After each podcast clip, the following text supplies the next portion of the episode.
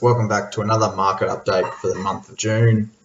And with June, it means that winter is officially arrived. As we rug up and spend more time indoors, it is a perfect time to get your financial house in order as another financial year draws to a close. And what a year it has been. reached a new record high, boosted in the large part by miners and oil stocks and banks, hitting 7,200 mark. Seen the Australian share market perform well this month due to global rotation from equity markets into energy, financials, resource, such as copper, iron ore, and industrial metals, and out of that companies. The Aussie market is in its eighth straight month of gains, longest monthly winning streak since the ASX 200 rose for 10 straight months between August 2006 and May 2007. The catalyst actually believe, appears to be, you believe it or not, the Victorian COVID lockdown. The argument is that the new outbreak will kick Australians out of the complacency of vaccines and everyone getting vaccinated, the ultimate greater benefit for the Australian economy. If you think about it, the lockdown is actually good for us. In our view, this rotation is likely to continue for at least 12 months as bond yields rise and we experience, a strong recovery in the global economy. As this happens, the relatively appeal of value stocks will rise and the expensive, expensive more growth tech stocks and we'll, we'll see investors take profits on their gains in, over the last few years and reallocate those sections in the market. Most striking has been the sheer resilience of the Australian economy, share markets, and the people. It appear, it's easy to forget the pandemic is still raging across the world, and the and unemployment rate seems to normalise near pre-COVID levels, and the GDP is solid.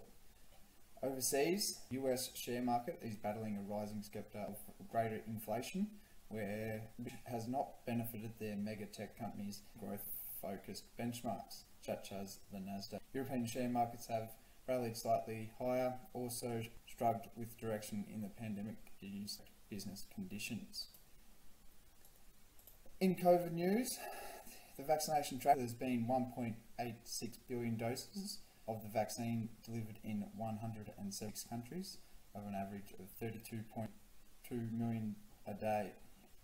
In the US, 295 doses, and that's an average rate of 1.3 million a day. In Australia, the latest vaccination rate has been 87,562. At this stage, it will take another 13 months to cover 75% of the population. US infection lows, as the Indy 500 has an attendance of 135,000 people, and there would be uh, vaccination jabs available there. I thought, wouldn't it be handy if the vaccinations would be at Bunnings?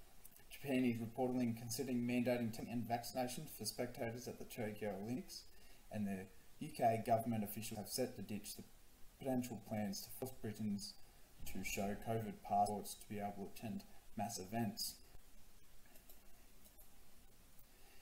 Back to the local economy news. In May, dominated by the federal budget and better than expected economic data. Australia's budget deficit is smaller than expected, with just expected just six months ago, at 177.1 billion in April. This was underpinned by rising iron ore prices, up 22% for the year, and higher tax receipts for more confident businesses and consumers. The RBA has decided to maintain its current policy settings, including the target target of 10 basis points for the cash rate and the yield on three-year Australian, Australian government bonds. In its policy statement, reaffirmed its view of a better expected economic recovery and a view which has led to higher expectation of today's GDP number.